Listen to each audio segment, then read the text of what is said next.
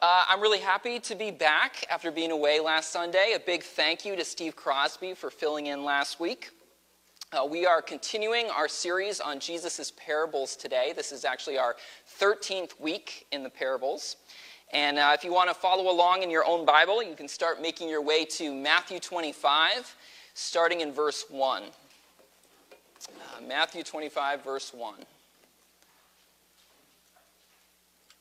Uh, this is what is often called the parable of the ten virgins, which I don't think is a very good title, and I'll explain why later. Uh, but before we get into it, let's pray. Lord, we thank you for this morning. We thank you for the chance to gather around your scriptures and around your table.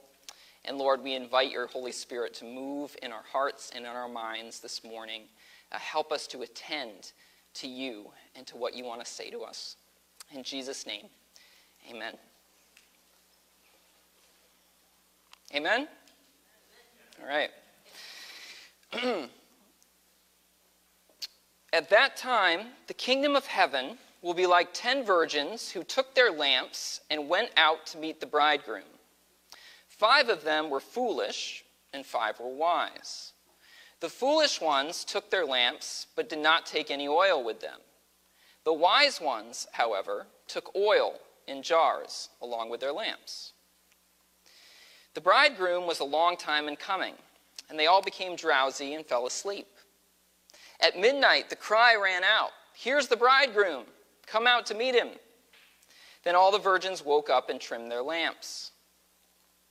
The foolish ones said to the wise, Give us some of your oil. Our lamps are going out. No, they replied. There may not be enough for both of us and you. Instead, go to those who sell oil and buy some for yourselves.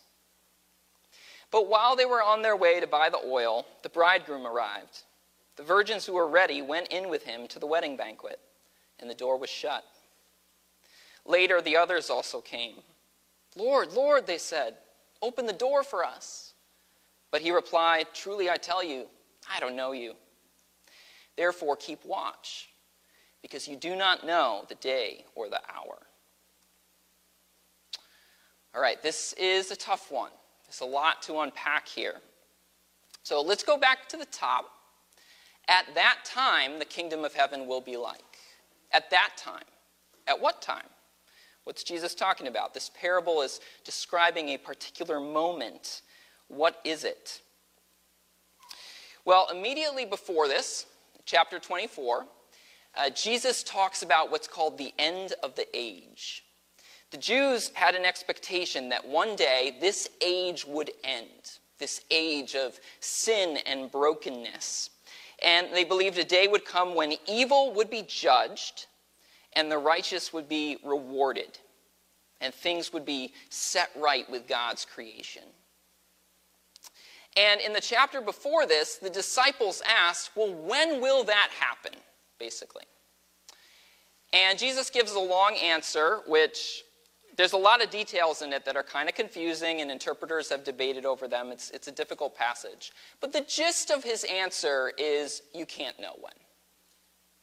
Nobody knows. And then he said, when it does happen, though, it's going to be kind of like this.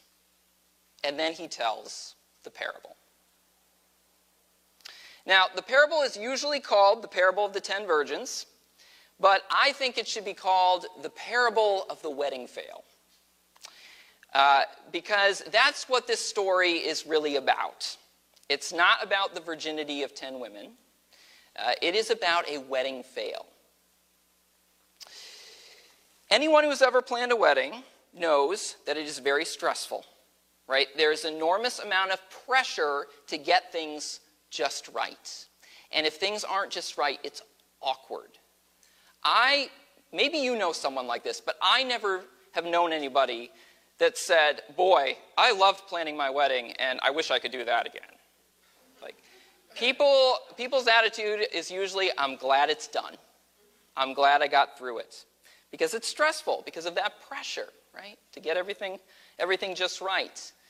Um, I remember in seminary, one of my professors had been a pastor for like 40 years.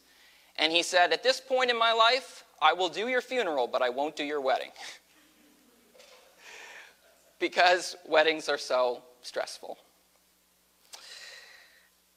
So, this parable is about a wedding where something goes wrong and it's awkward. One of the wedding customs of the time was that there was an evening procession uh, where the bride's friends were supposed to go out to meet the groom and then lead him back to where the bride and the wedding feast was going to be. And this was typically an, an evening procession. And uh, so, when you hear the parable of the ten virgins, you should really hear something like the parable of the ten bridesmaids. Okay, these were the friends of the bride who were supposed to help lead the groom in this procession. This was the custom of the time. I don't know why this was the custom of the time. Um, I'm sure that they would look at a lot of our customs today and say, Why do you guys do that? And we might not even know for sure, right? But this is just the way that things are. When you have a wedding, there are certain customs, they have to be done, and if they're not done right, it's awkward, right? Um, so, five of these bridesmaids did the right thing, and five of them committed a serious wedding fail, serious wedding gaffe. Um, this would be kind of like the best man losing the ring, or one of the bridesmaids wearing white, uh, something like that. And what they did was that they did not bring oil for their lamps. And that's a problem when your wedding procession happens at midnight. Right? So, when the bridesmaids realize that the groom is on the way, the five who have forgotten to bring oil ask for some oil from the other five bridesmaids. And the other five say, There's not enough. You know, if we give some to you, then what's going to end up happening? We're all going to run out, and they're all going to be awkwardly walking in the dark. It's not the way the wedding's supposed to go. So the other five bridesmaids go out at midnight to try and buy oil, you know, to the 24 hour oil mart. And um, I don't know uh, what the problem was exactly, but they were not able to get any oil. And uh, maybe the problem was that the groom just came back a little too soon, right? Uh, the groom arrives, the procession happens, and they miss it. Major, major wedding fail right there. You know, imagine if you went to a wedding and half the bridesmaids missed the ceremony because they were out looking for better shoes. You know, that, that is what this is like. So eventually, the five foolish bridesmaids try to get into the wedding party, but the door is shut. Their chance to participate in the celebration has been lost. Very sad. So, the question that we have to ask is how is the end of the age like this parable? Right? In what way is the end of the age like what's described here? And I see three big points that Jesus is making here. So, number one, no one's going to know for sure when it's happening, right? The bridesmaids did not know for sure when the groom was going to show up. And that was part of the problem. Two, some people will be ready and some people won't. And three, you don't want to not be ready. Right? You don't want to miss out on the party. Verse 13 pretty much sums up all three of these points when Jesus says, Therefore, keep watch, for you do not know the day or the hour. Be ready. So, this should lead us to ask well, what does it mean, practically speaking, to keep watch? I'm afraid that a lot of people have taken keep watch to mean something like figure out when Jesus is coming back. Or keep looking for signs of the end of the world with sort of a, a paranoid fervency, right? Where you're, you're looking at prophecies in the Bible and making charts and that sort of thing and, you know, trying to assign certain countries to certain symbols in the Bible. But I don't think that's what Jesus has in mind when he says keep watch. A lot of people have made predictions over the last 2,000 years about when the end will come, right? They've made predictions, and all of them have been wrong. When the pandemic started, I heard some people wondering out loud could this be the end? You know, anytime there's a war or a significant threat of war, people wonder is it happening? Is this it? Is Jesus coming back? And there is always a few people out there who say, Yes, this is it, and I can prove it to you. See, look at the way that I explained this part of the Bible. But I encourage you not to give those people your attention, and definitely don't give them your money. Because Jesus said we can't know. He said that very, very clearly. Look at what Jesus says right before this parable, chapter 24, verse 4. So the disciples have just asked him, What will be the sign of your coming and of the end of the age? And Jesus answers, Watch out that no one deceives you. For many will come in my name, claiming, I am the Messiah, and will deceive many. You will hear of wars and rumors of wars, but see to it that you are not alarmed. Such things must happen, but the end's still to come. Nation will rise against nation and kingdom against kingdom. There will be famines and earthquakes in various places. All these are the beginning of birth pains. So basically, what Jesus says there is don't assume it's the end of the age because bad stuff is happening. Right? Because of wars and rumors of wars and famines and earthquakes. And I, I, think we could just add to that natural disasters in general, right? Pandemics, that sort of thing. Don't assume it's the end because bad stuff is happening. You shouldn't be caught off guard or surprised by these kinds of things because this is the kind of stuff that's always happened. Look throughout history. In every generation, there have been wars and pandemics and riots and dissension and conflict, right? But whenever it happens in our time, we think it's abnormal, right? That this must be the sign, that this is the end. But it's a kind of a self centered way of looking at the world. You know, I, I think back in the bubonic plague, they estimate that, estimate that about a quarter of the world's population died. if you were living then, you can imagine, you'd think this must be it, right? But it wasn't. So keeping watch does not mean obsessing over the news to look for evidence of the apocalypse. It doesn't mean trying to crack Bible codes and that sort of thing. Keeping watch means being ready to stand before God.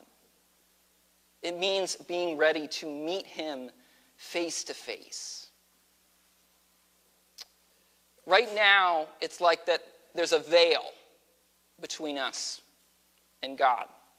Uh, the Apostle Paul talked about this uh, when he said that for now we see only a reflection as in a mirror. Then we shall see face to face. Now I know in part, then I shall know fully, even as I am fully known. Mirrors in those days were nowhere near as nice as they are now. They were made out of bronze.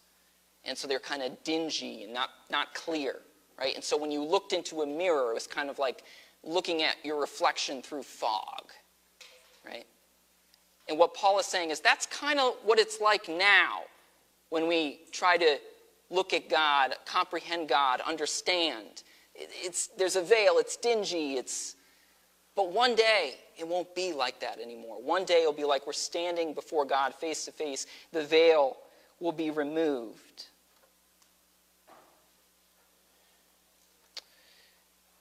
Now, either we're going to die and we're going to stand before God face to face, Or the end of the age will come, Christ will return when we're alive, and we'll stand before God face to face.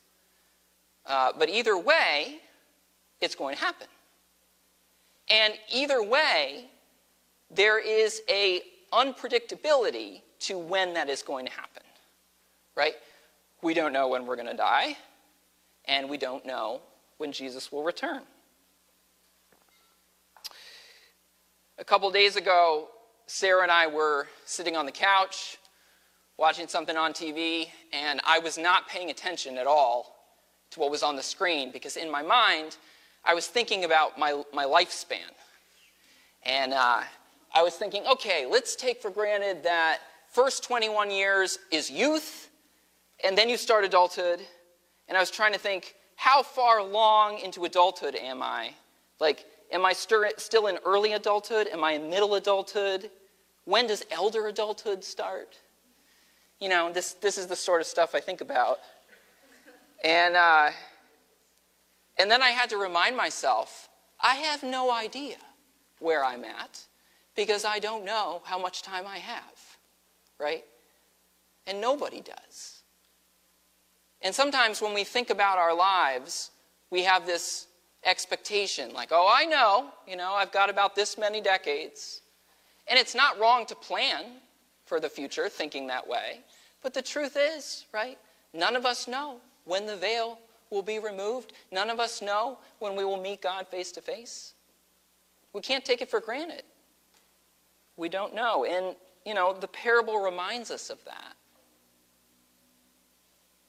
So, in the parable, being ready is symbolized by having oil for your lamp, right? So that leads to the question, or it should lead us to the question well, what does that oil represent? And the text doesn't give us a specific answer, which I don't know about you, I find that a little bit frustrating. I just want Jesus to say, the oil means this? Since the text doesn't give us a specific answer, I don't want to speculate a lot.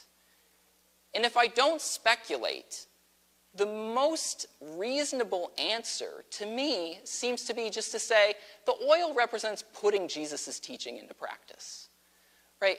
The, this is in the Gospel of Matthew. The Gospel of Matthew contains the Sermon on the Mount. And at the end of the Sermon on the Mount, after Jesus has given all this teaching, he says, A wise person is a person who hears what I've said and puts it into practice. That person is like somebody who builds a house on rock. But somebody who hears what I've said and doesn't apply it to their life, doesn't put it into, into practice, that is like somebody who builds their house on sand. And so when the tough times come, um, if you've built your house on sand, then it's just going to wash away. When the veil is removed, when the bridegroom returns, if we haven't put Jesus' words into practice, if we've only heard them but not responded to them, it's like we've built on a foundation of sand, right? So I don't think it's a stretch to say the oil represents putting Jesus' teaching into practice. So let's think about what Jesus has taught us through these parables that we've been looking at over the last several months. This is a, a quick recap here of parable lessons. Um, learn to love the people you hate. That's the Good Samaritan, right? Celebrate God's grace towards sinners. That's the lost coin, the lost sheep, and the lost son. Care for those in need. That's the rich man and Lazarus. Keep trusting in the goodness of God, even when it's hard to believe in that because the world is so messed up. That's the persistent widow. Value generosity more than fairness. That's the workers in the vineyard. Practice humility. That's the Pharisee and the tax collector. Forgive. That's the unmerciful servant. Value people more than money. That's the shrewd manager, right?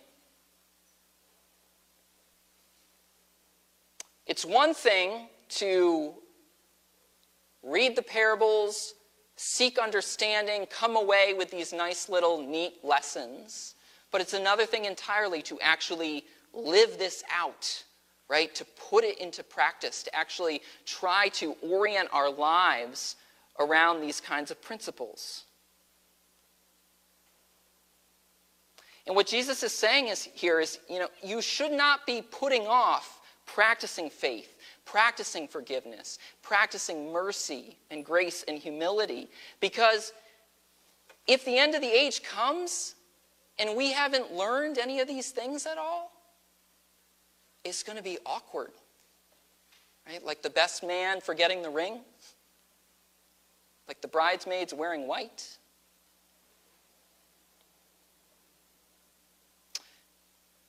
And if that happens, we're going to miss out on the party because our hearts won't be able to receive the kingdom of heaven, right? How can our hearts receive a place where generosity is valued more than fairness or where mercy is celebrated or, you know, where all the money that we've saved is, is gone if we haven't learned any of this, right? Our hearts won't be able to receive the kingdom of heaven. Is there someone that you need to forgive or to ask for forgiveness from? And you think, well, I'll do that eventually. I'll do it later. Well, you don't know how many laters you're going to have, right? Eventually, our laters run out. And what Jesus is saying is keep watch. You don't know the day or the hour. Live ready for the end because you don't know when the end's going to come. I think it's so sad that some Christians have thought of being ready for the end as having an underground bunker and canned food on hand and ammunition. right? That's not what it means to be ready for the end. Being ready for the end means making peace in your relationships, right? It means learning to be a person of mercy and forgiveness. It means letting go of grudges. It means saying the things now that you would regret saying if death made it impossible. It means practicing what Jesus taught. And then the other consistent theme throughout Jesus' teaching is the need to respond to Him, to trust in Him, to put faith in Him. Right? The need to recognize Jesus as the true king of the universe, the true king of creation. That's part of what it means to have oil in our lamps as well, right? So we have to ask ourselves well, have we confessed Jesus as Lord? Have we said yes to his invitation to follow him and to trust him? There is no better way to put oil in our lamps than by doing that.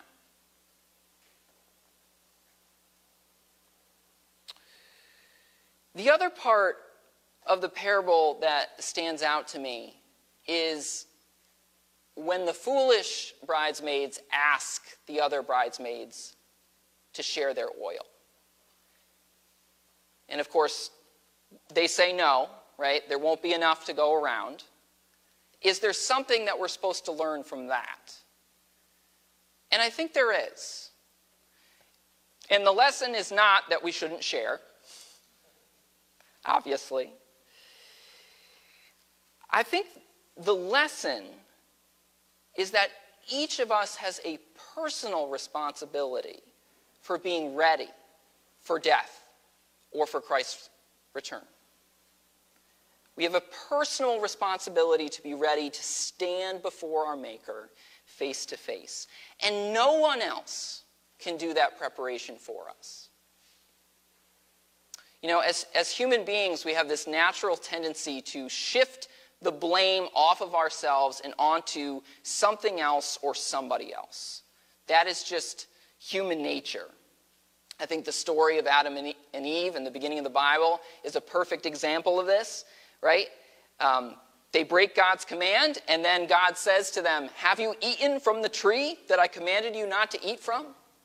And Adam's response is just so reflective of human nature. What does he say to God? He says, Well, the woman that you put here with me, she gave me some fruit from the tree and I ate it. Right, so first she shifts the blame to Eve, and then she just takes it up a, he takes it up another step higher and actually blames God because God put Eve there, right?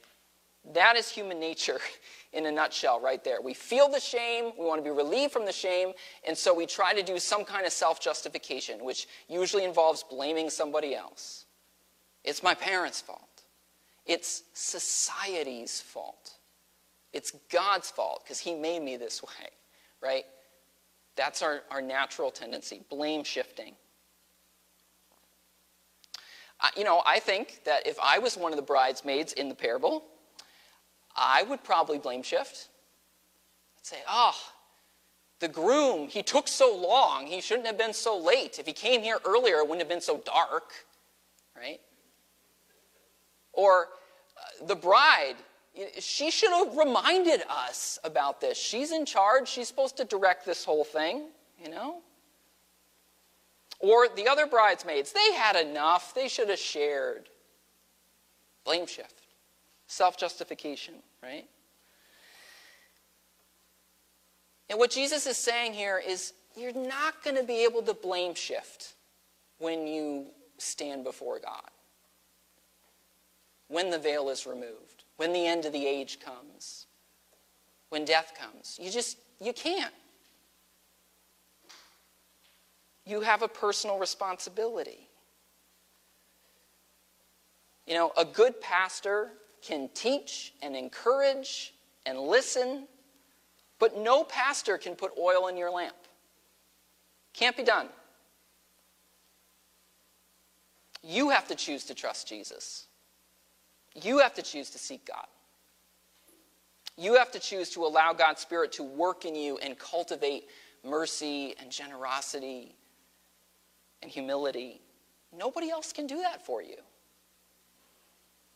Now, that responsibility, I realize it might feel a little scary, but there's also this tremendous dignity in that, right? You have a choice. I can't make it for you. Nobody can make it for you. Your parents can't make it for you. The government can't make it for you. It's up to you. Trust Jesus or don't. So let's keep watch.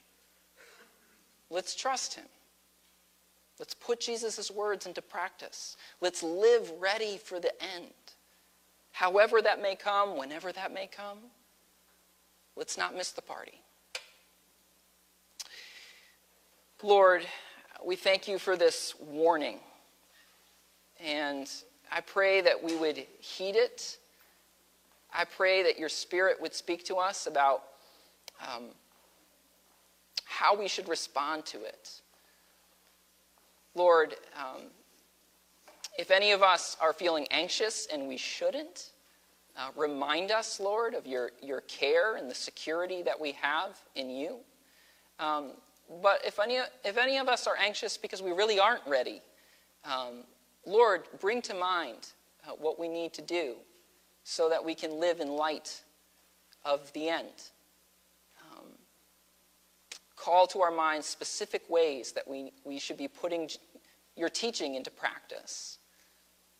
And Lord, if we haven't put our trust in you, Lord, help us to take that step, to cross that bridge, and to believe. In Jesus' name, amen.